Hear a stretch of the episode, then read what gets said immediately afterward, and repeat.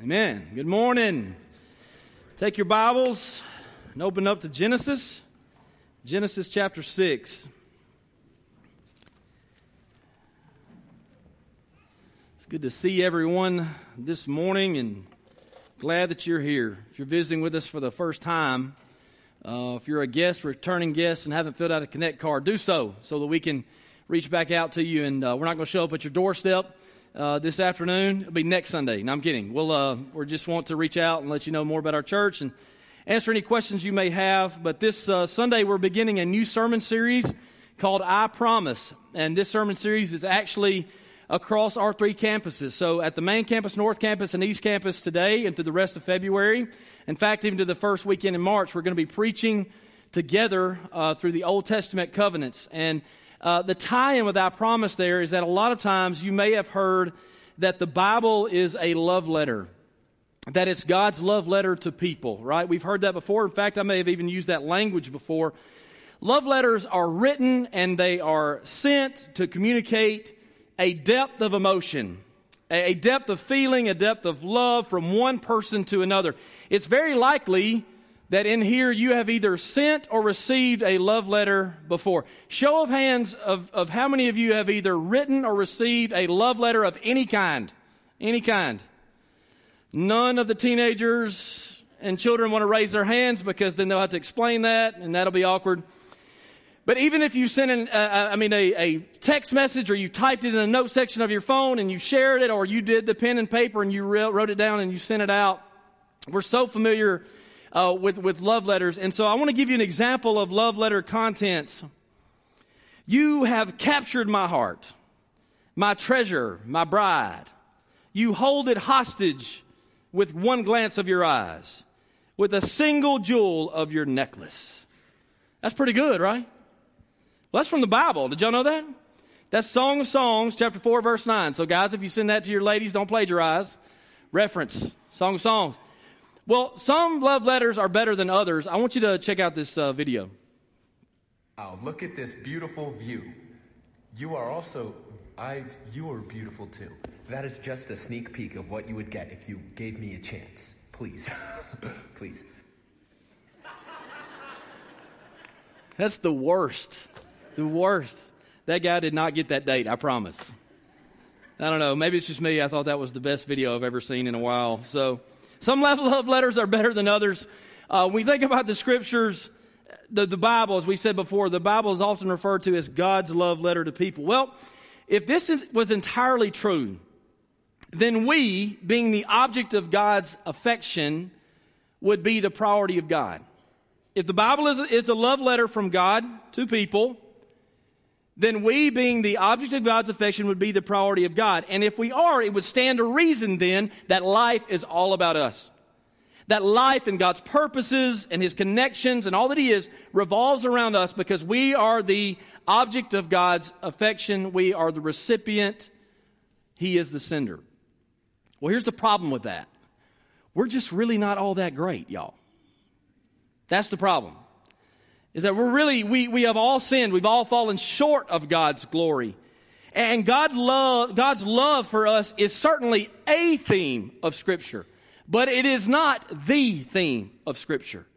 Important for us to realize that today because once we get that, we will give more honor to the sender rather than more emphasis to the recipient.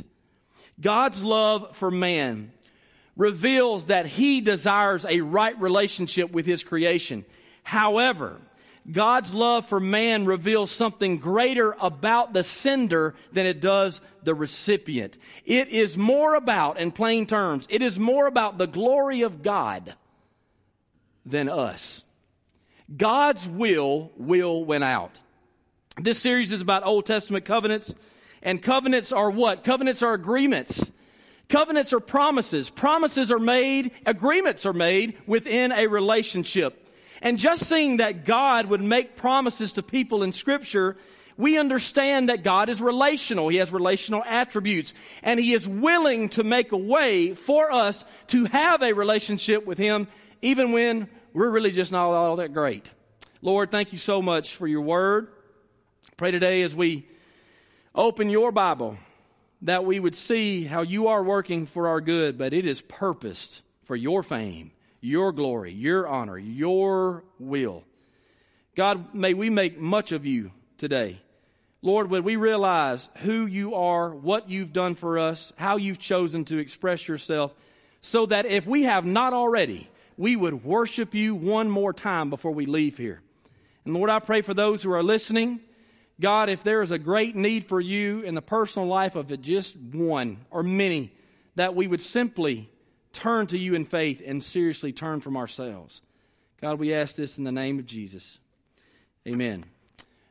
Real quick, as we ask for a show of hands of those that have written or received love letters.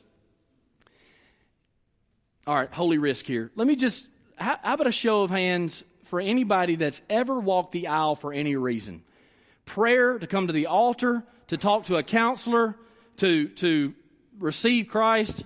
Okay, for, I just want everybody to kind of look around because some people are like, I think I have what. That, look, when we give an invitation in here, everybody in here knows the deal because they've recognized their need for God too. So, so when we are saying we have people here that want to talk to you, if you need to respond to God today and you don't even know what that looks like, just know as we all look around, we've recognized our need for God too. So we don't think you're weird. In fact, we ought to be praying for you as you walk. Amen. So let's let's get into it in Genesis chapter 6. What we're going to see is what we've looked at a few weeks ago with Noah, but we see man's mess. And God saw man's mess. In Genesis chapter 6 verse 5, the Bible says that the Lord observed the extent of human wickedness on the earth. And he saw that everything they thought or imagined was consistently and totally evil. God saw all of this. It sure doesn't take long to get, uh, for sin to get started, does it? Genesis chapters 1 and 2, God's creation. Genesis 3, sin and judgment. One chapter later. Now, I realize the amount of years it takes between one chapter to the other, but from the heart and the actions of just two, we find a world gone wrong in a couple pages later. This should really help us to realize the danger of sin and the influence that we have on a generation behind us. That mamas and daddies and grandparents and bosses, leaders and friends, we have people looking to us for our influence, seeing what we allow and what we don't allow. They are, are peering into our life. And it's important what we share for those coming behind because what we see here is the nature of sin and it all went wrong in just a couple of chapters. My, my wife, I was talking to Brittany this morning. Brittany had to carry me to church today because my truck wasn't acting right at the house. And so I came back in and said, You're going to have to, to bring me to church. And, and so she did. And she drove me here and, and she like dropped me off. She's like, Okay, buddy, get your stuff together. Because I always carry a backpack. And, um, and I had uh, I had my laptop because I preached I preached Sunday morning's message three times twice here, one at 9 and then again at 10:30 and then once on the truck on the way here. So so this morning I didn't want to change anything up, so I'm going I'm going through my message uh, just like normal and she's just going to have to sit there and take it, right? So I'm I'm I'm preaching and talking and then uh, there there's a part in here where I've got down to sing an illustration, right? And and and I I was like what is your deal with when I sing? Like, I feel like it makes you nervous. And she's like, it totally makes me nervous. She's like, it catches me off guard. It catches people off guard. I'm not sure it's how it's going to go. So let's do it anyway. oh, be careful, little eyes, what you see. You know this one? You good? oh, be careful, little eyes, what you see. For the Father up above, He is looking down in love. Oh, be careful, little eyes, what you see. God sees sees it all. We've covered this. God sees what's in the light and what's in the darkness. God sees everything that you've done. He knows the things that are in your head, the things that you've not done, but you're surely thinking about it. God knows if you've had impure thoughts this morning or hadn't started yet. He knows if you will. God sees it all. He's everywhere present. This is a God characteristic of God. God saw the world and he saw that everything, everything was wicked.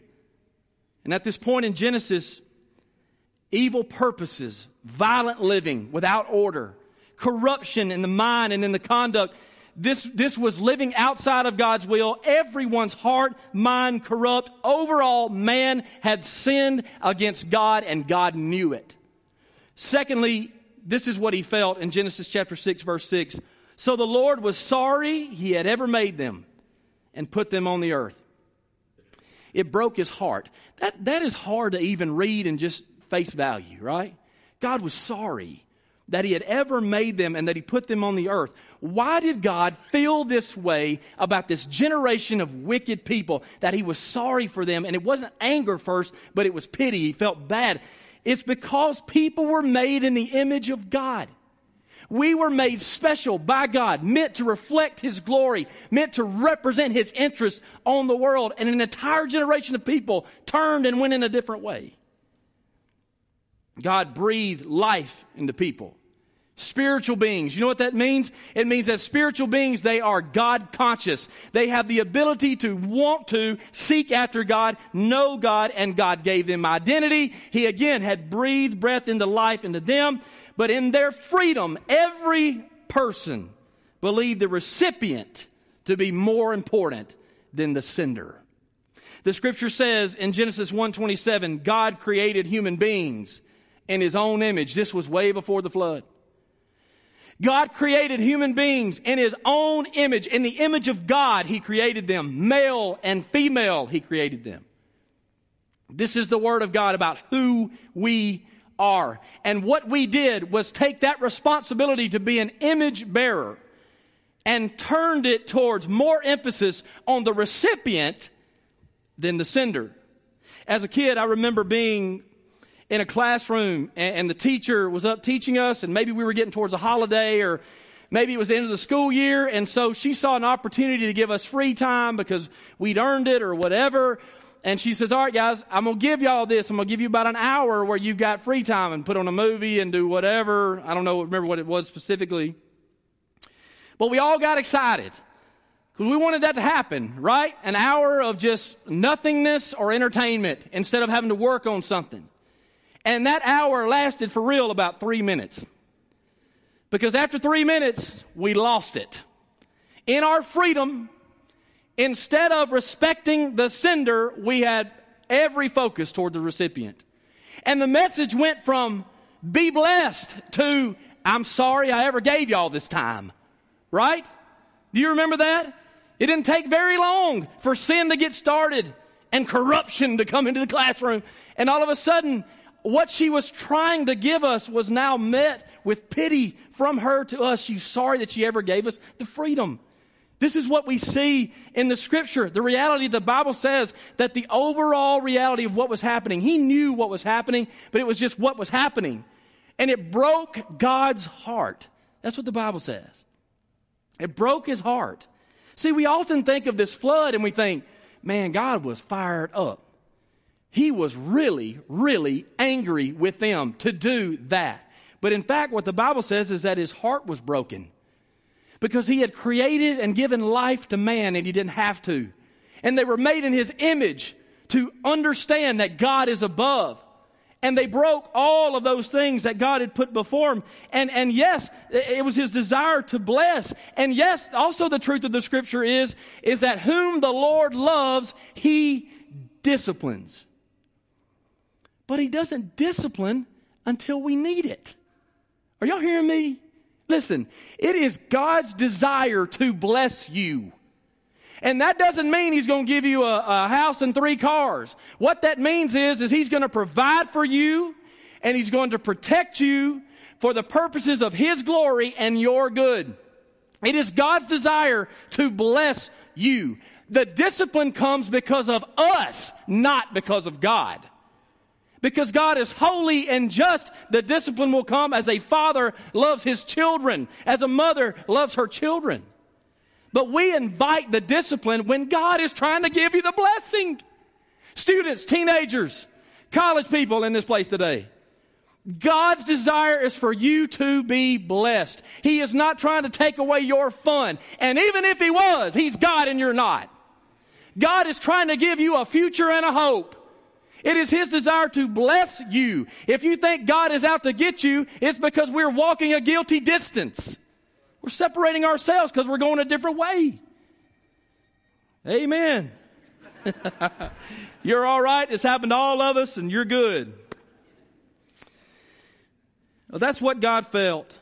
It broke his heart. And then this is what God decided. And you've got to see what God decided because of who he is. Genesis chapter 6, verse 13, the Bible says, God said to Noah, I've decided to destroy all living creatures, for they have filled the earth with violence. Yes, I will wipe them out along with the earth. Lord, help us to understand your truth. See, God, you, what, you, what you're going to see here is all sorts of relative attributes. God is patient. Are you hearing me?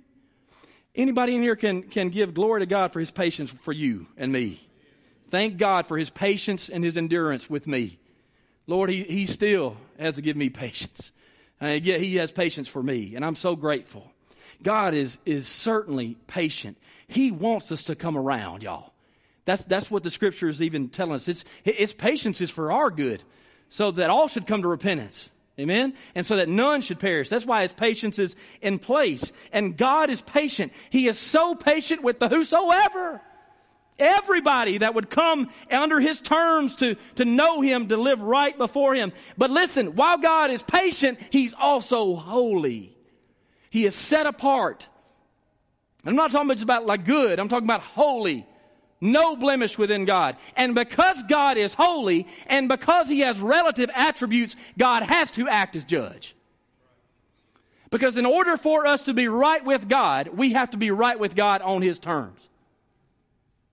Luke chapter 17, verses 26 and 27, Jesus said, I want you to listen, to this. When the Son of Man returns, it will be like it was in Noah's day.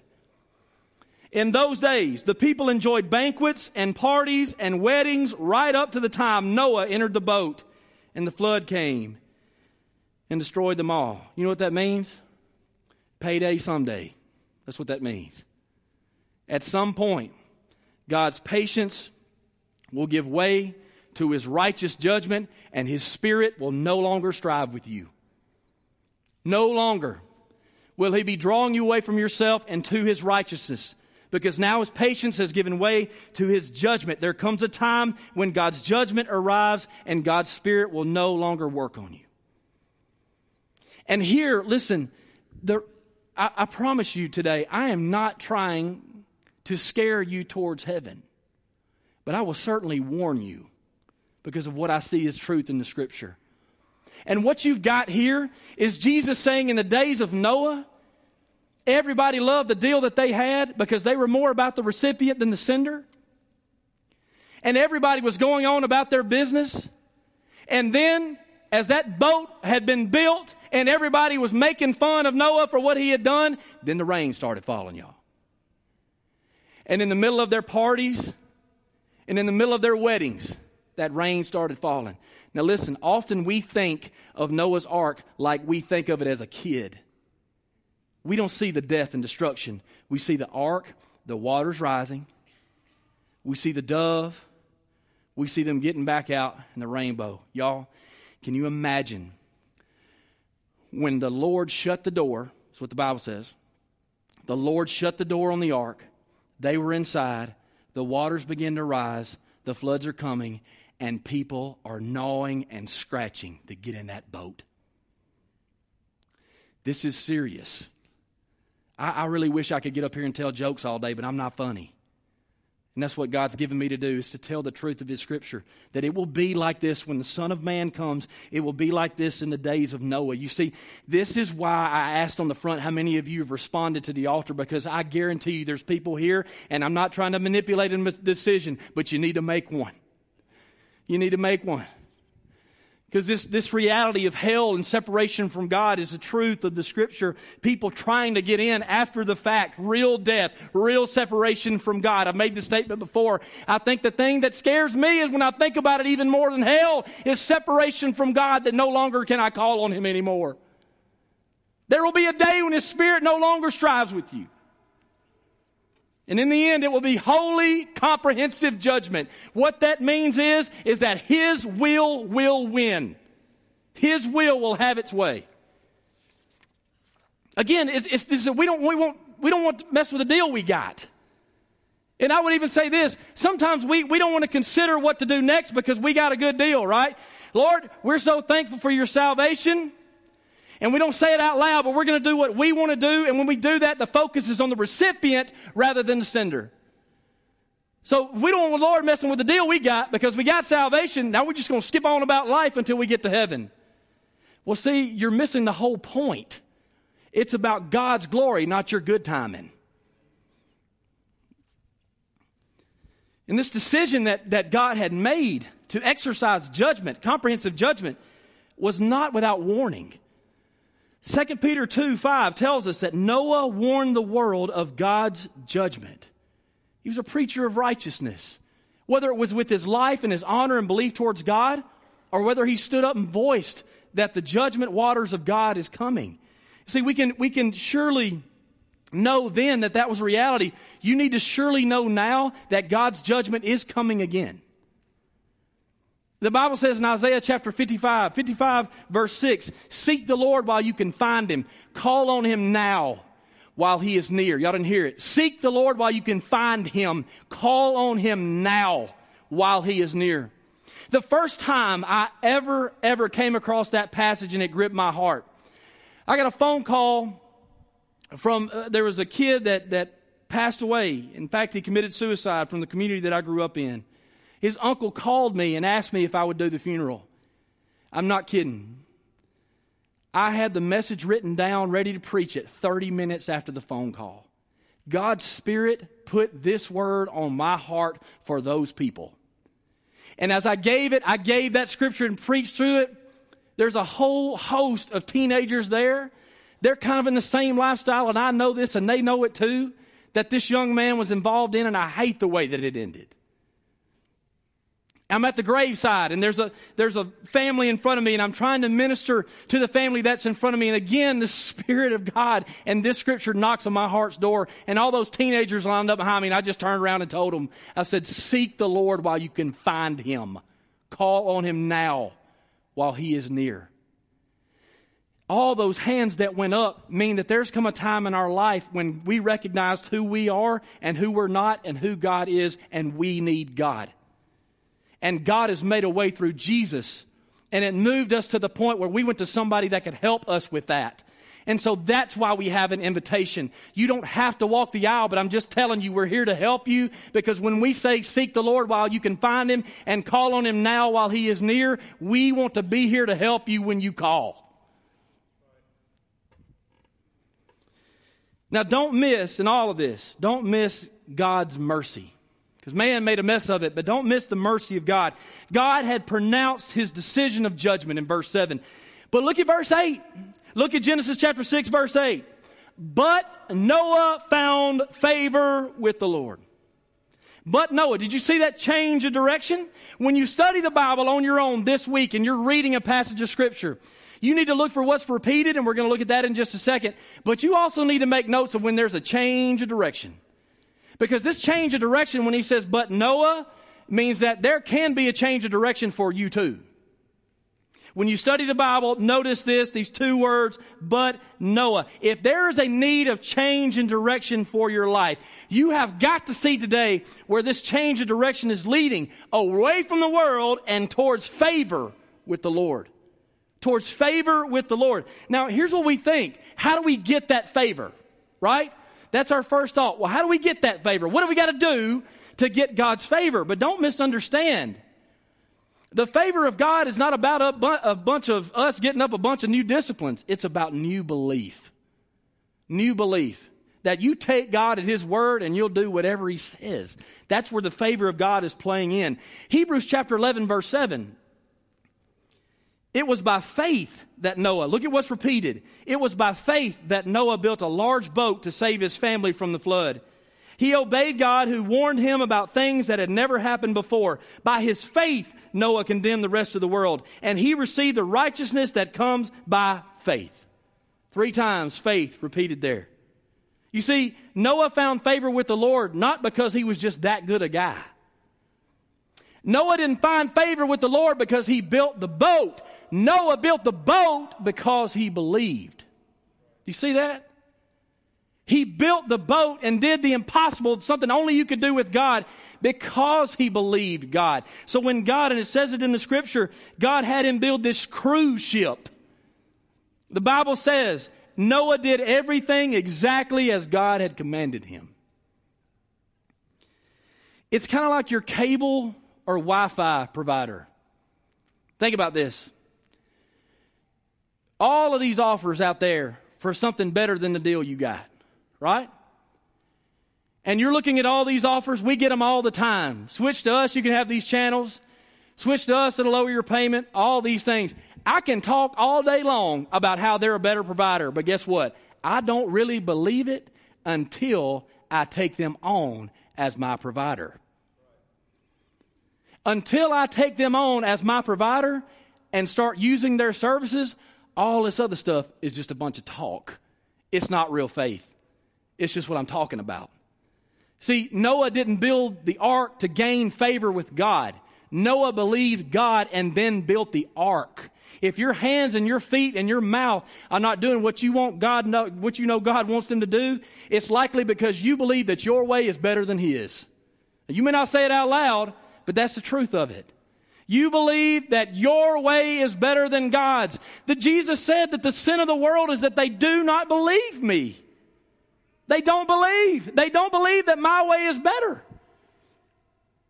Noah is mentioned in Hebrews chapter 11, great examples of faith, the Hero Hall, the Faith Hall of Fame. He's not mentioned for building the ark, he's mentioned for believing God to the point that he built the ark. Noah was not deserving of God's mercy. Now, this point has to do with God's mercy. And we hadn't gotten there yet, but don't miss it. Don't miss his mercy. Noah was not deserving of God's mercy either. He was not deserving of God's mercy even though he believed God, but he received it. I remember uh, when I was a senior in high school, we had played basketball one night. We got our head beat in, which happened a lot. I hate that. But we played, and after we got beat, two of my teammates decided that they were not going to shake hands with the other team. Now, this is pre COVID where you could actually shake hands instead of doing that wave thing that's weird and awkward. But we walked across and we shook hands, and I saw them, and they just like, no, nah, we're out. And they went to the locker room. The next day, my coach saw it too, and we all ran. Not just them two, but we all ran. I'm not bitter about it or anything, But maybe a little. But we all ran because we were all a part of the loss all a part of the team. Nobody told them, hey man, get y'all's tail over here and say good game or whatever. They went to the locker room. We were all a part of that. And so the coach's decision was really to show none of us mercy. Listen to me. You know, God could have done that same thing. Noah and his family had a nature to sin just like all the other ones. God could have decided to wipe it all away and create again with two new people. Or listen, listen, God could have decided to wipe it all away and not do any of that. And that means you and I are not looking at each other and listening right now. Do you realize that? That God, and the scripture says our God is in the heavens and he does whatever he wants to. If he wanted to, he could have just wiped it out and existed within himself. But instead, because of his character and his relative attributes, he left a remnant to begin humankind again so that there would be a relationship and it would bring him glory. You see, sometimes this is why I want to sing all of our worship songs after the message because now we finally get it. But we're going to have one more chance before we leave. Amen, Dwayne? To sing again. God didn't have to spare Noah and his family. And had that been his desire, there may not have been life here. But now, not only do we have life, but He has made a way for us to have life eternal. Don't miss His mercy. Don't miss His mercy. We're all thinking about how God is angry. Don't miss the mercy of God. We want God to line up with what we think. We want God to show us mercy and grace and love because we exist. Well, God don't line up with us. We line up with God. Have we lost our sense of anybody over us? That's what I'm afraid of for our culture. Nobody can tell me what to do. God can't tell you what to do. Don't miss His mercy. Genesis chapter 6, verse 18. This is the first mention of a covenant in Scripture. The first mention of an agreement, a promise, and relationship with his people. Genesis 6, 18. But I will confirm my covenant with you. I will confirm my covenant with you. This is something that God is doing. So enter the boat, you and your wife, and your sons and their wives. Everything on earth would die. Everything. The rest of created order would be destroyed, but Noah and his family and the animals would be kept alive by the mercy of God. The covenant promise was established by God to a believing remnant. Notice that my covenant with you. It was a relational covering to protect and to provide for as well as save. This is a partnership with God, where God would do and they would have responsibilities within that agreement. His judgment was there because He's holy, but His covering is also there because He is merciful. God provided the covering of the ark, and the floodwaters rushed in, and God kept them safe and provided for and purposed the whole time. Church, see the character of God and the desire and the links he goes to for relationship. See the love of the sender and not just be about the recipient. Now let's talk about God's glorious mission and let's close this thing down. The specifics of the covenant are covered in Genesis chapter 9. Genesis chapter 6 introduces the covenant. Then we find out in chapter 9 what this is all about. A covenant, again, is an agreement that involves obligations, benefits for both parties involved. Now, what's repeated in chapter 9, verses 1 and 7 is this Be fruitful and multiply. Now, think about what we're looking at here. Now, don't, don't trail off on me. Stay, stay with me until we get finished. Think about what we just, just happened.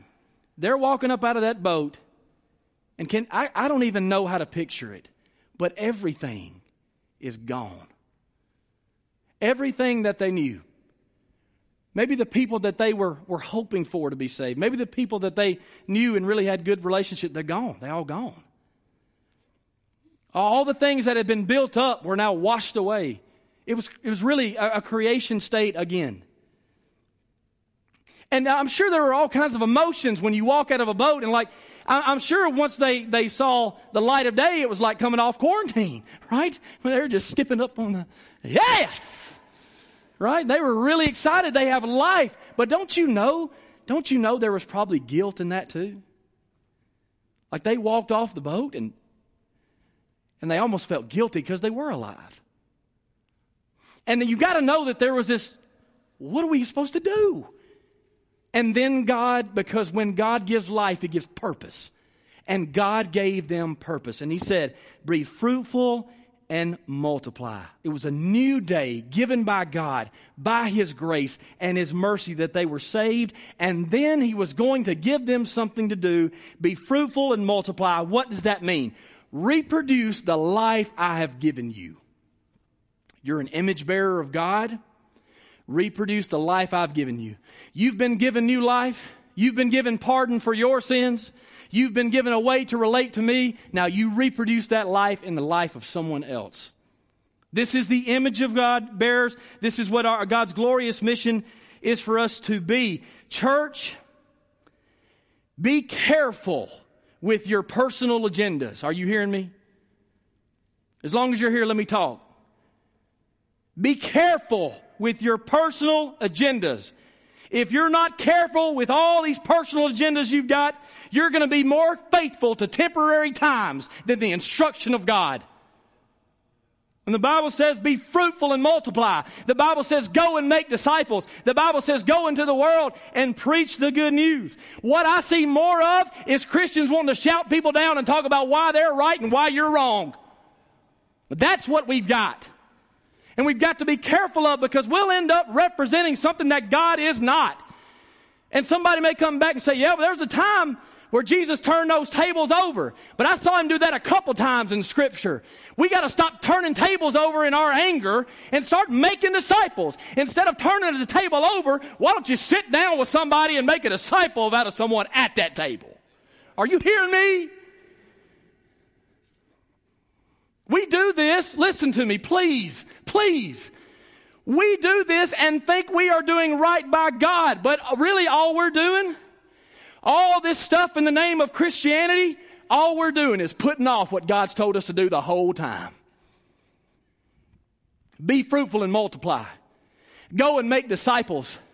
Go and preach the good news. Is that what we're doing? Or are we just shouting folks down? Yes, Jesus turned those tables over, but more than anything, he spent time with those that he was pouring his life into so that they would influence generations to come. Be careful with your agendas, you're going to miss the whole thing. Genesis chapter 9, verse 6 If anyone takes a human life, now listen, that person's life will also be taken by human hands. For God made human beings in his own image. There it is again. Do you see the value that God is placing on life? He places this tremendous value on life. Don't take another person's life because eh, that's an image bearer of God. God was reestablishing the value and the purpose of human life. Life is precious and it begins at conception. Don't you take another human life. People are image bearers of God, meant to reflect His glory. From the womb, God's desire is for humans to be redeemed, to reflect His glory and His goodness. And we're part of that mission. I look at God's promise as a part of that mission. The Bible says in chapter 9, verse 11, Never again will flood waters kill all living creatures. Never again will a flood destroy the earth. This was a promise, as the Bible says in chapter 9, verse 12. This is a promise for mankind, all generations to come, is what the Bible says. God would do this regardless of what they did. You know what that is? It's an unconditional covenant. I will give you this sign. I know y'all gonna act a fool at some point, and I'm gonna give you this sign anyway. Because I'm betting not on your faithfulness, but on mine. God's promises. The Bible says Jesus is faithful even when we're unfaithful, is what the Bible says. So, in chapter 9, verse 11, God says, Never again will flood waters kill all living creatures. Never again will a flood destroy the earth because God knew that He would be faithful. And when He makes promises, He keeps them. And this promise is a rainbow in the sky. Listen to me. That is what the rainbow means. And, and I know that we see that rainbow in different contexts. And regardless if it's on a sticker or back on somebody's car or up in the sky, God purposed it for His glory to say, I'll never do this again to mankind. And it's a reminder that He makes a way for us to turn to ourselves and turn to Him. That's what, that's what that sign is. It's a symbol as a reminder that we can be saved and be right with him. That, that's where identity should come from. I, I remember, in, in, and this is what the Bible says I, have placed my rainbow in the skies. It's a sign of my covenant with you and with the earth. When I send clouds over the earth, the rainbow will appear in the clouds, and I'll remember my covenant with you and with all living creatures. Never again will the floodwaters destroy all life. This is what the sign is for for redemption, to, to be a promise that God will save and He will not do this again. But judgment will come. It's all wrapped up in that rainbow. Y'all, and, and this is a cool thing. When I see a rainbow in the sky, you can give me all the science you want. That's awesome. This is the thing that video game design people are trying to make and put in their games. That's the kind of stuff that God's made and put in the sky for that purpose. The colors, the scheme and all of that. It's, it's amazing. I, I remember when I was a kid, uh, our, the family, the, the, the home my family we grew up in was at the top of a hill, and at the bottom of that hill was a creek. And sometimes it would rain, and then it would rain, and it would rain, and that creek would sprawl out, and like it would creep up the hill as it got wider. And I remember it being scary for a little bit, and I'd go to my mom and dad, be like, "Is that water going to come up here and get us?" Because you look on the news and you see flooding and things happening depending on where the water line is and the land line and all that. But we were at the top of a hill and it would have taken a rain seriously out of biblical proportions to come up and get us. But guess what? It ain't going to. Because God put the rainbow in the sky as a show of His mercy so that every time we feel a raindrop, we don't freak out. Any of y'all start freaking out yesterday when you felt the rain? You know why we don't do that? Because God's promised He'll never destroy the earth that way again. Don't miss the mercy of God. But don't read it wrong either. Because God will not flood the earth again, but creation will again be surely judged. Are you hearing me? As we close it down, creation again will be surely judged because the Bible says that all have sinned and fallen short of God's glory. And there is coming a day that will not be water rushing in of judgment, but it will be fire and this is what the Bible says. Don't check out. The Bible says, but the day of the Lord will come as unexpectedly as a thief. Then the heavens will pass away with a terrible noise, and the very elements themselves will disappear in fire, and the earth and everything on it will be found to deserve judgment. Man, that's just mythical stuff that happened. Yeah, that's what they said too before the water started dropping and the earth started opening up. This is a truth of God's scripture. And listen, even if we don't live to that day, the Bible says that there is death to come to all of us, and right after that will be the judgment. That's what it says in Hebrews chapter 9, verse 27. Yes, there is judgment that is coming. But are you hearing the bad news? Hear the good news that God has made a way for you to miss hell and make heaven. God has made a way. This time it's not going to be the structure of an ark. This time has already been covered by the structure of that cross. God made a way for you and for me to have what is undeserved, which is heaven. And when we have new life, we have been given the privilege of serving for His purposes, which is to reflect His glory down here until we get up there. He's made a way. Now, if God's made a way, don't reject it. If God has made a way, seek Him while you can find Him and call on Him now while He is near. Amen.